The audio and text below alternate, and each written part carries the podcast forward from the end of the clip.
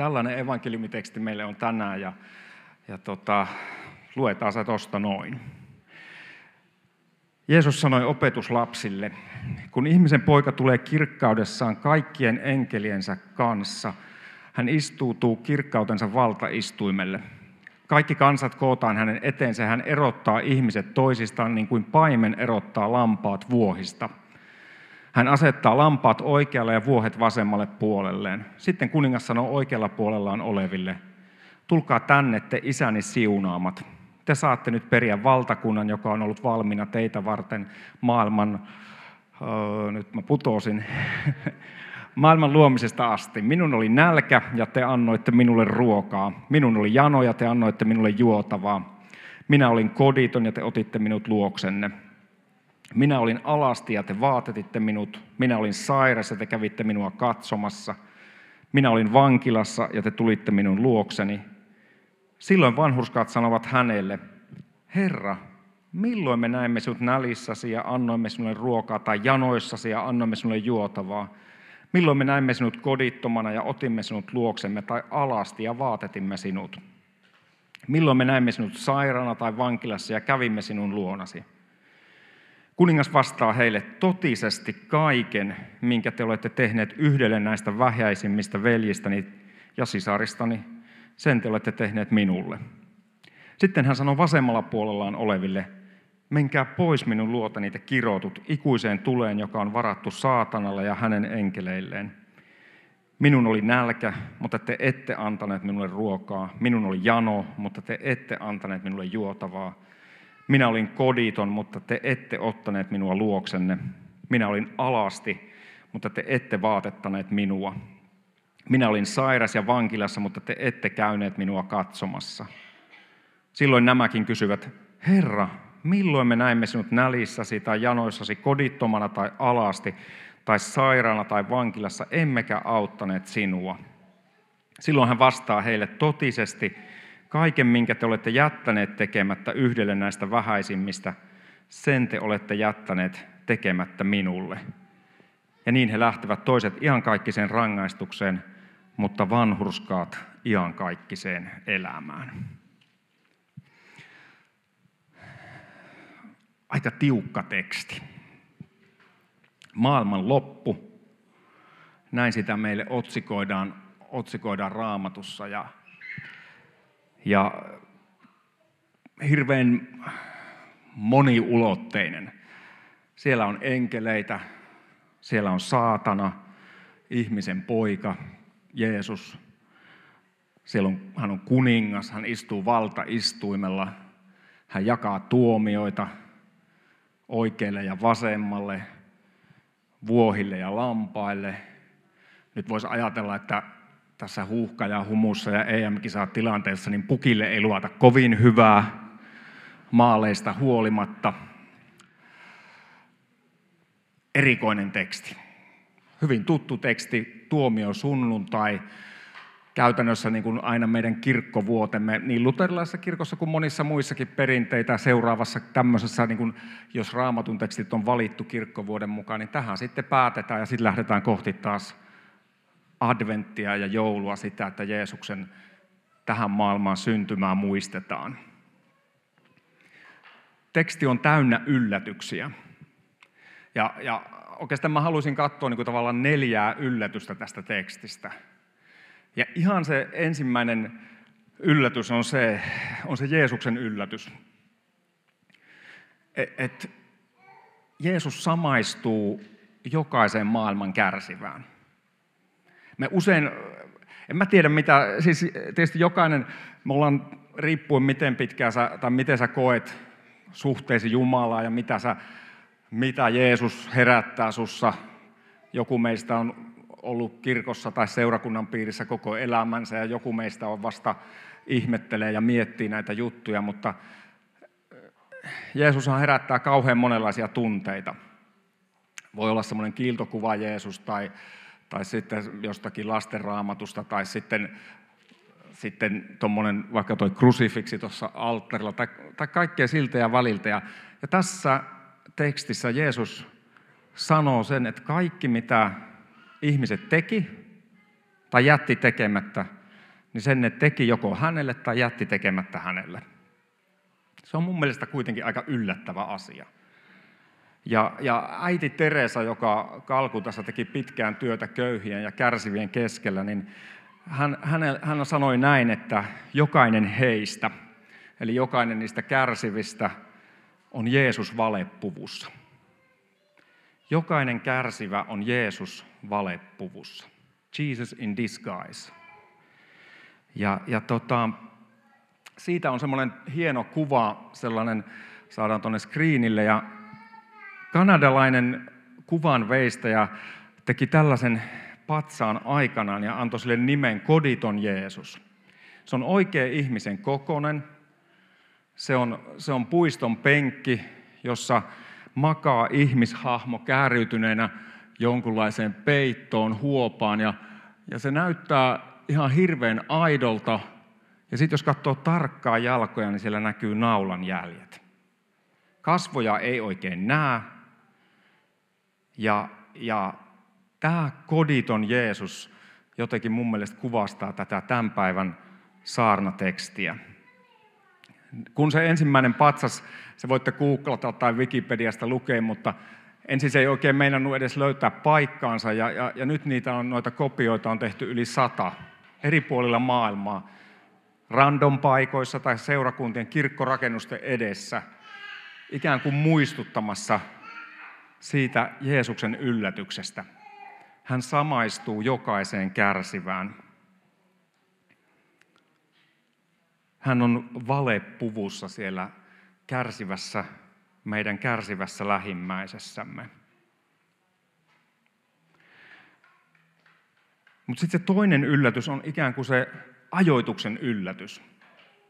Kun Jeesus lukee näitä tuomioitansa, niin hän sanoo, että niille lampaille hän sanoo, että te teitte nämä asiat minulle. Ja, ja sitten ne kysyy, että milloin me palveltiin sua? Ja yhtä lailla ne, sitten ne vuohet kysyy, että, että ai milloin me ei palveltu, milloin me jätettiin tekemättä nämä asiat. Ja, ja tota,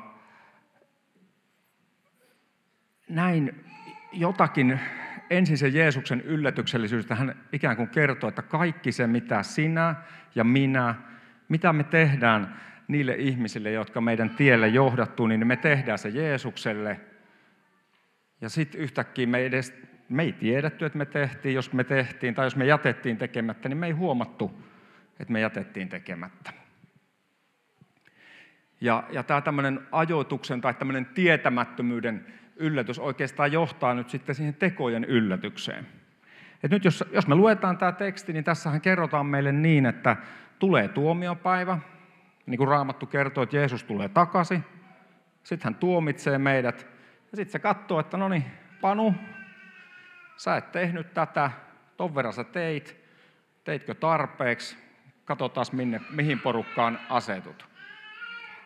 Et onko tämä nyt sitten loppuviimeksi se, että tämä onkin tämä tekojen yllätys, että eihän tällä uskolla ei ollutkaan mitään merkitystä, vaan nyt onkin vaan se, että mitä mä tein tai mitä mä jätin tekemättä. Siltähän tämä teksti vähän nyt rupeisi näyttämään, vai, vai mitä mieltä olette? Onko niin, että teot lopulta pelastaakin meidät? Näinhän, näinhän kaikki uskonnot opettaa, että, että me ikään kuin rakennamme tikapuut taivaaseen, että me, me tota, tehdään tarpeeksi paljon, jätetään tekemättä tietyt jutut ja tehdään hyviä juttuja. Ja näin me sitten lopulta pääsemme yhteyteen Jumalan kanssa ja kelpaamme Jumalalle. Mutta ehkä se edellinen yllätys, se, se ajoituksen yllätys tai se tietämättömyyden yllätys antaakin meille jonkun niin kuin vihjeen siitä, että ehkä se ei olekaan ne kaikki ne teot. Kun, kun nämä lampaat siellä on tämä kummallinen sana vanhurskaat. Todella huono suomen kielen sana. Tervetuloa siihen, vaan penkissä on hyvin tilaa. Tota, vanhurskaat, eli Jumalan mielen mukaiset olisi ehkä semmoinen hyvä suome, tai siis ne jonnekin sinne päin, että ne, kun ne, ne Jumalan mielen mukaiset ihmiset, niille, niille Jeesus sanoi, että kun te kävitte katsomassa minua, kun mä olin sairaana, kun mä olin nälkäinen, te ruokitte mua, kun mulla oli jano, te annoitte mulle juotavaa, mä olin vankeudessa, te tulitte sinne. Ja sitten ne sanoivat, että no milloin me, milloin me tehtiin niin? Eh, eli he ei tiedostaneet, he ei edes tai, ole tajunneet tehneensä näitä asioita. Ja tässähän se tuleekin se ero, että, että, että uskonnollisuus, uskonto opettaa meille, että nyt tee enemmän ja tee sitä ja tee tätä ja älä tee tuota ja tee tätä, että sä olisit niin kuin matkalla kohti Jumalaa. Oikein purista lisää ja vielä tiukemmin ja vähän vielä ja tsemppaa tsemppaa, jaksaa jaksaa. Ja, ja sitten kun on se Jeesuksen kohtaamisen tässä tekstin mukaan, niin ne sanoo, että, että missä vaiheessa mä sua autoin? Milloin mä, milloin mä kävin sua katsomassa? Eli jotenkin tapahtuu sellainen niillä Jumalan seuraajilla, sinulla ja minulla, kun me Jeesusta seurataan, niin me, meissä alkaa tapahtua jotakin, että me ei edes huomata tekevämme niitä asioita, jotka on niitä Jumalan mielen mukaisia. Ja silloin tullaankin oikeastaan siihen lampaan ja vuohen keskeiseen eroon.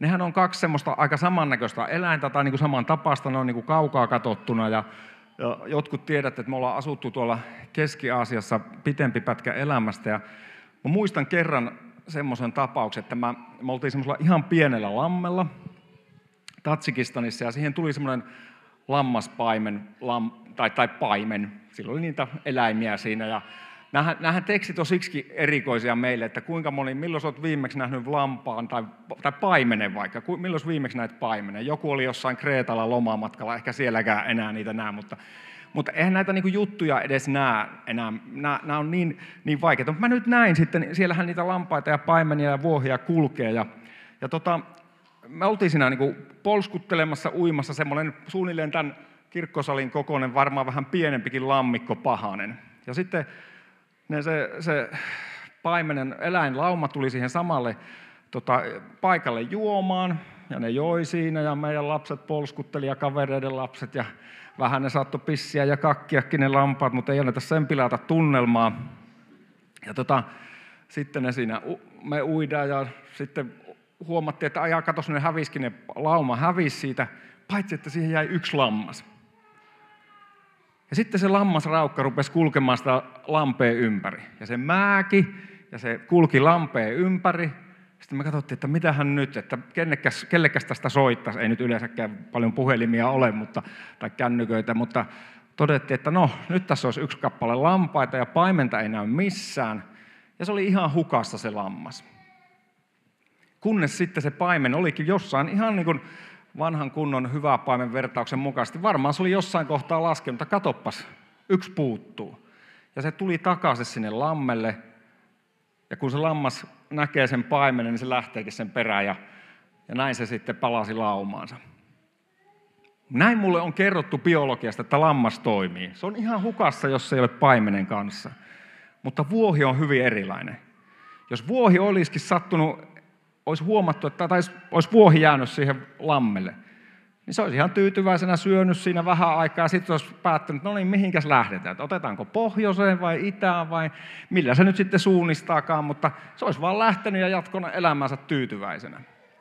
Ja, ja jotenkin varmaankin siinä kertomuksessa, kun tämä Jeesus tämän aikanaan pari tuhatta vuotta sitten opetti, niin niillä ihmisillä oli tämä kuva mielessään.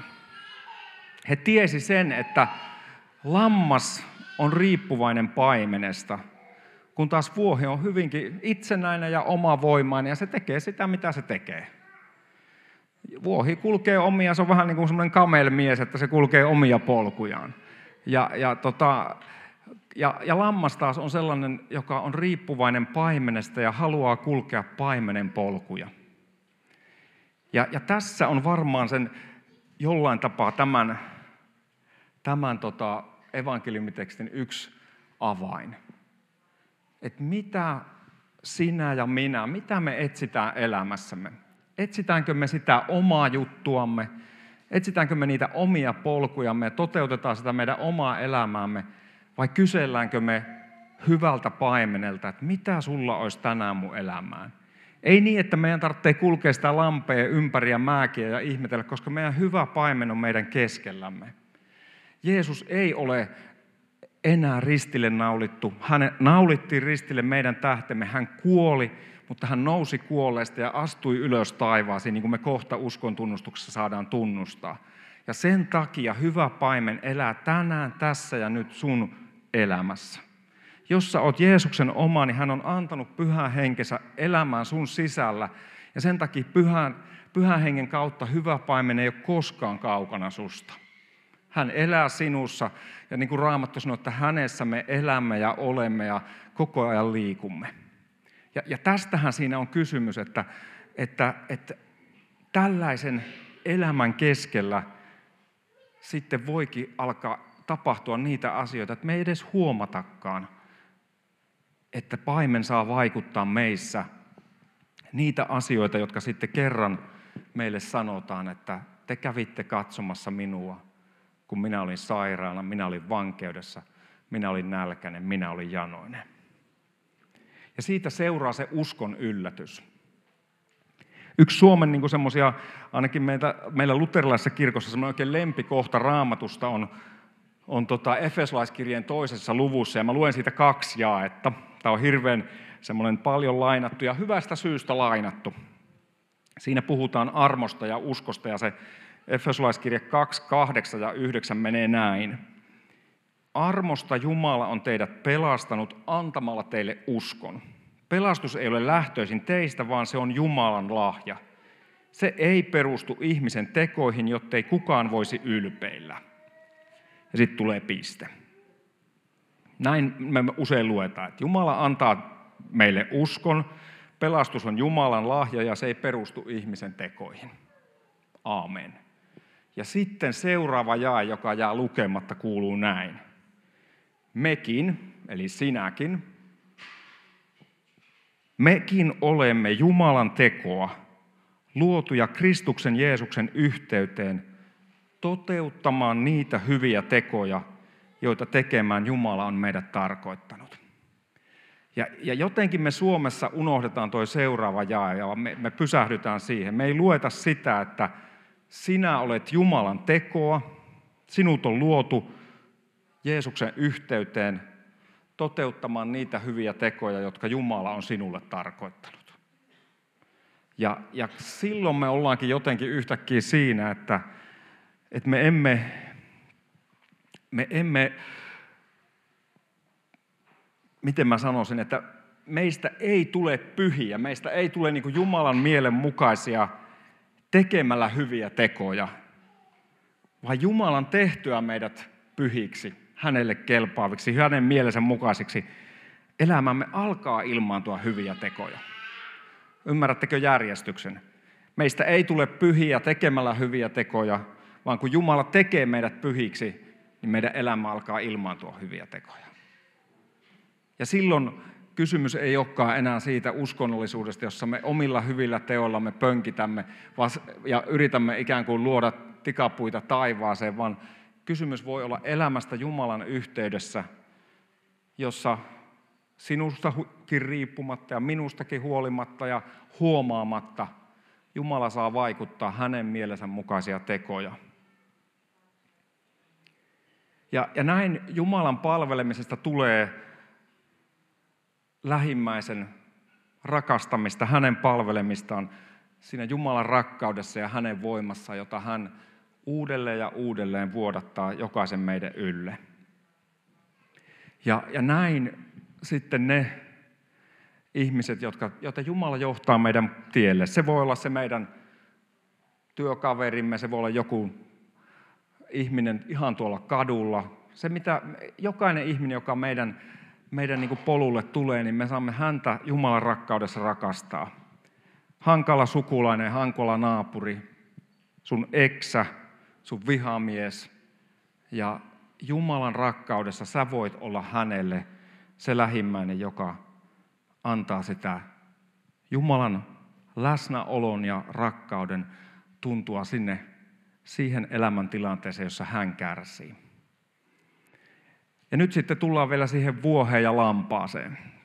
Tämä on, tämä on niin kuin mun mielestä se klassinen, että nyt kun me lähdetään, niin mehän ajatellaan, että aha, tässä tekstissä oli tämmöinen me ja he-asetelma. Me lampaat täällä, me hyvät Jeesuksen seuraajat, ja kyllähän me kuulemme hyvän paimenen ääntä, ja he tuolla, ne, ne vuohet tuolla. Mä sanoisin, että, että lampaan ja vuohen raja kulkee jokseenkin tässä. Ja se tarkoittaa minua tuosta. Silti se linja kulkee tässä. En, en erotellut tätä kirkkolaivaa, älkää hätäilkö. Mutta lampaan ja vuohen raja kulkee, se kulkee, se voi kulkea aina vähän eri tavalla. Joskus menee vähän enemmän vuohta, lammasta on jäljellä jossain pikkirillin päässä ja, ja sitten toisinaan ikään kuin lammas saa vähän enemmän valtaa. Ja, ja näin mä sanoisin, että jokainen meistä Jeesuksen seuraajasta, me ollaan koko elämämme ajan sellaisia hybridilammasvuohia tai vuohilampaita. Ja, ja niin se vaan on, ystävät hyvät. Jos sä ajattelet, että, että tämmöinen vuohen, vuohen osa on jo mennyttä, niin, niin tervetuloa todellisuuteen. Kyllä se sieltä taas pistää itsensä esiin. Että. Ja, ja tota, näin me saadaan rukoilla sitä, että, että jotenkin se vuohi minussa saisi pienentyä ja lammas minussa saisi kasvaa. Ja loppuviimeksi se ei oikeastaan millään muulla kasva kuin sillä reseptillä, jonka jo Beatlesitkin tiesivät, että all you need is love.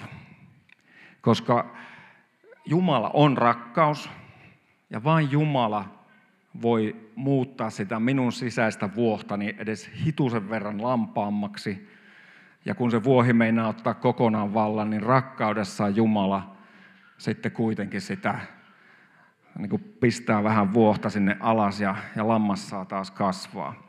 Ja se, että ainut mitä me tarvitaan on rakkaus, sitä me tarvitaan siihen omaan kasvumme ja sitä itse asiassa maailmakin vain tarvitsee. Siinä Beatlesit oli aivan oikeassa. Se, että oliko niillä se rakkauden kohde oikea, niin siitä sitten voidaan olla montaa mieltä.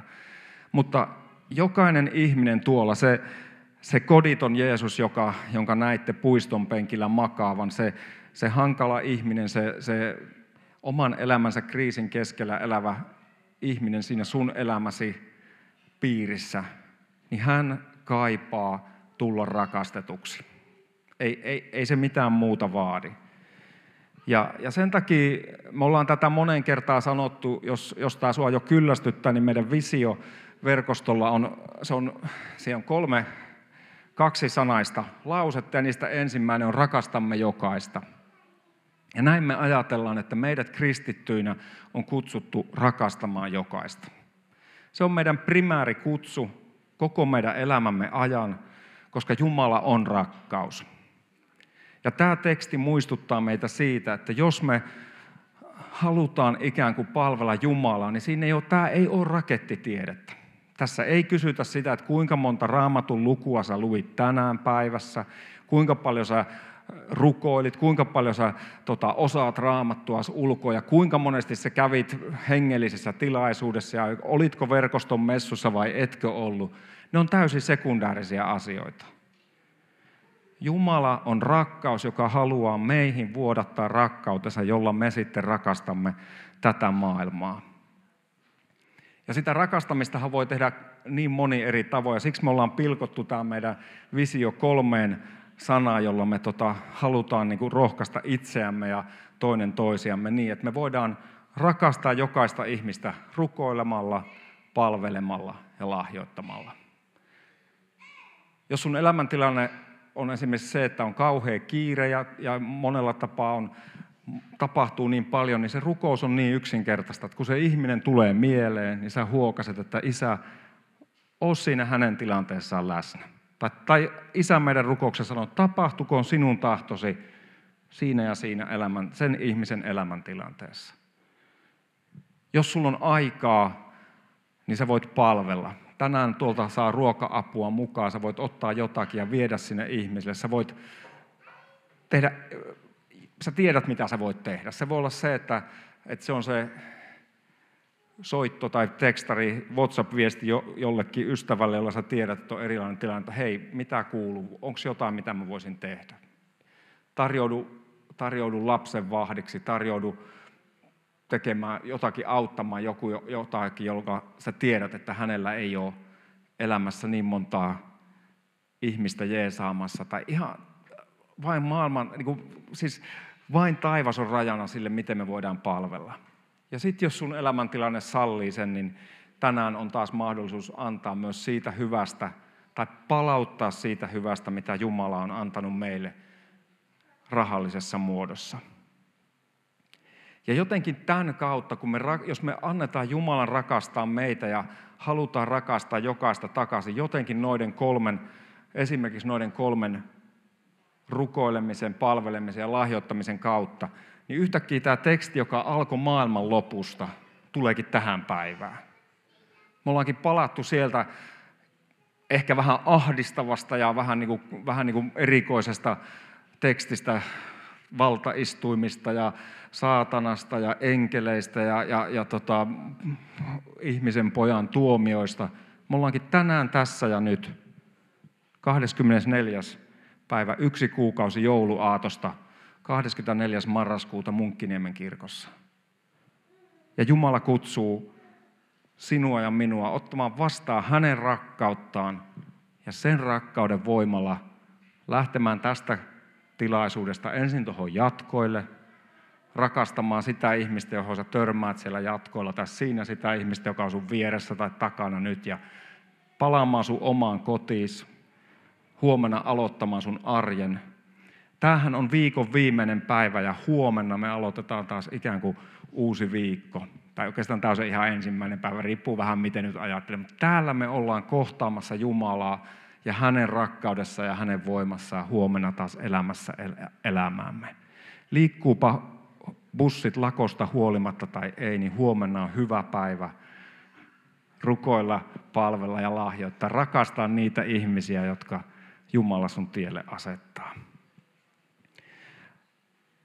Rukoillaan yhdessä ja pyydetään, että Jumala voisi vaikuttaa jotakin sitä, mitä hän haluaa tämän sanansa ja, ja tota, rakkautensa kautta meille antaa. Kaikki valtias rakas taivaallinen Isä, me kiitetään siitä, että sä oot rakkaus. Kiitetään siitä, että sä oot antanut meille Jeesuksen, meille, meidän syntiemme tähden kuolemaan ja, ja voittamaan kuoleman, voittamaan kaiken pahan vallan niin meissä itsessämme, mutta myös koko maailmassa. Me rukoillaan sitä, että sä voisit vuodattaa meisin pyhän hengen kautta. Pyhä henki, tule sinä. Tule pyhä henki ja anna meille Jumalan rakkautta sydämiin. Tässä ja nyt haluamme tunnustaa sen, että niin usein olemme enemmän vuohen kaltaisia. Me saadaan ikään kuin sulta se, se kuiskaus, jossa sä sanot, että tossa on se lähimmäinen ja tossa on se tilanne, jossa mä voisin olla apuna ja mun kädet on hitaat auttamaan, mun korvat on kuurot kuulemaan ja mun jalat ei vie sinne, minne paimen sinä itse meitä johdattasit. Anna meille kaikki meidän synnit anteeksi ja, ja uudista meidät. Jumalan palvelijana haluan vakuuttaa sinulle, että niin kaukana kuin itä on lännestä, niin kauas on Jumala siirtänyt jokaisen meidän syntivelkamme ja, ja hän sanoo, että älä enää muista syntejäsi, vaan luota siihen, että Jumala on rakastanut maailmaa niin paljon, että antoi ainoan poikansa, ettei yksikään, joka häneen uskoo, hukkuisi, vaan saisi ihan kaikki sen elämän. Tämän synnin päästö julistan sinulle isän ja pojan ja pyhän hengen nimeen. Isä, kiitos, että saamme sulkea itsemme sinun rakkautesi ja pyytää sitä, että tule pyhä henki, tule ja täytä meidät tässä ja nyt ja tulevina päivinä. Anna meille sydän, joka haluaa kuulla sinua ja kulkea sinun askelissa. Anna meidän kasvaa lampaina ja vähetä vuohina sinun kunniaksesi. Amen.